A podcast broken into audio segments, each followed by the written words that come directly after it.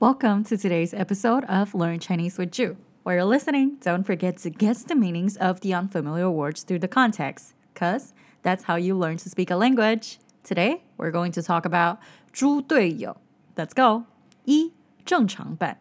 昨天在电扶梯上，我听到前面的两个女生聊天道：“我家猪队友挑了沙发颜色跟客厅根本不搭。”听到这个，我不禁一笑。 原来他把猪队友拿来讲自己家的老公。猪队友这个词衍生自线上游戏的团队活动，代表表现特别差的、很烂，并且会拖累全队表现的人。现在也会用在分组报告和工作上，代表拖累整个团队表现的人。二慢板，昨天在电扶梯上。我听到前面两个女生聊天道：“我家猪队友挑的沙发颜色跟客厅根本不搭。”听到这个，不禁会心一笑。原来他把猪队友拿来讲自己家里的老公。猪队友这个词是衍生自线上游戏的团队活动。代表表现特别差劲、很烂，并且拖累全队表现的人，现在也会用在分组报告和工作上，代表拖累整个团队表现的人。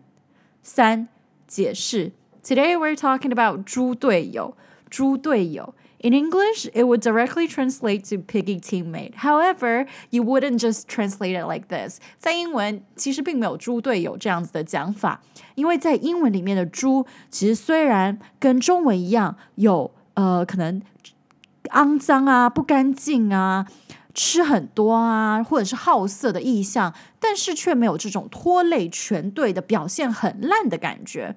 Although Pig has a lot of similar association with specific characteristics as Chinese, such as dirty or unhygienic, 很脏,不卫生, or someone who eats a lot and they are really messy when they're eating, 或者是他吃很多，而且吃完可能还不擦嘴巴等等，并且 they might be really um, inappropriate when it comes to hitting on women，可能还很好色，会一直去搭讪人等等的。 But one difference is that this Pig teammate expression 猪队友猪队友 in Chinese is actually really special，其实非常特别。It derives from online gaming，它最一开始其实是由线上游戏开始。那我们先来进入今天的主题吧。昨天在电扶梯上，yesterday on the escalator， 我听到前面两个女生在聊天。I overheard the conversation between the two girls in front of me。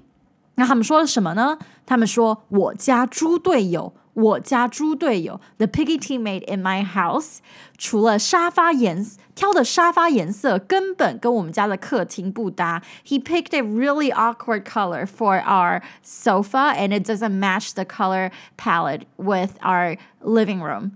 就这个沙发颜色跟客厅完全不搭。那听到这个，我不禁一笑。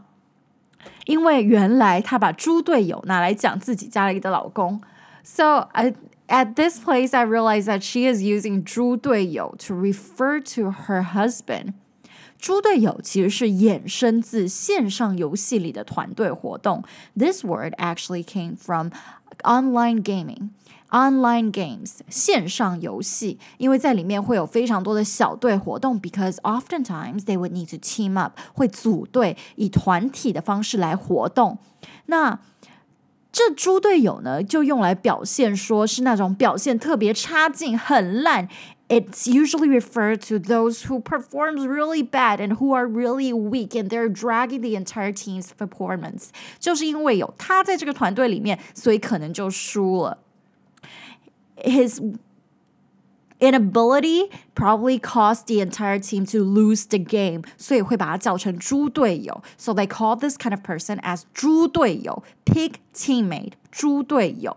那现在这个词呢，除了在线上游戏之外，也会用在工作上，还有学校的分组报告。And now this word is commonly used in our workplace or in school where we have to do teamwork，就是代表会拖累整个团队表现的人。To refer to those who are dragging the entire team's performance。那其实根据我昨天在电梯上面的听到的这个对话。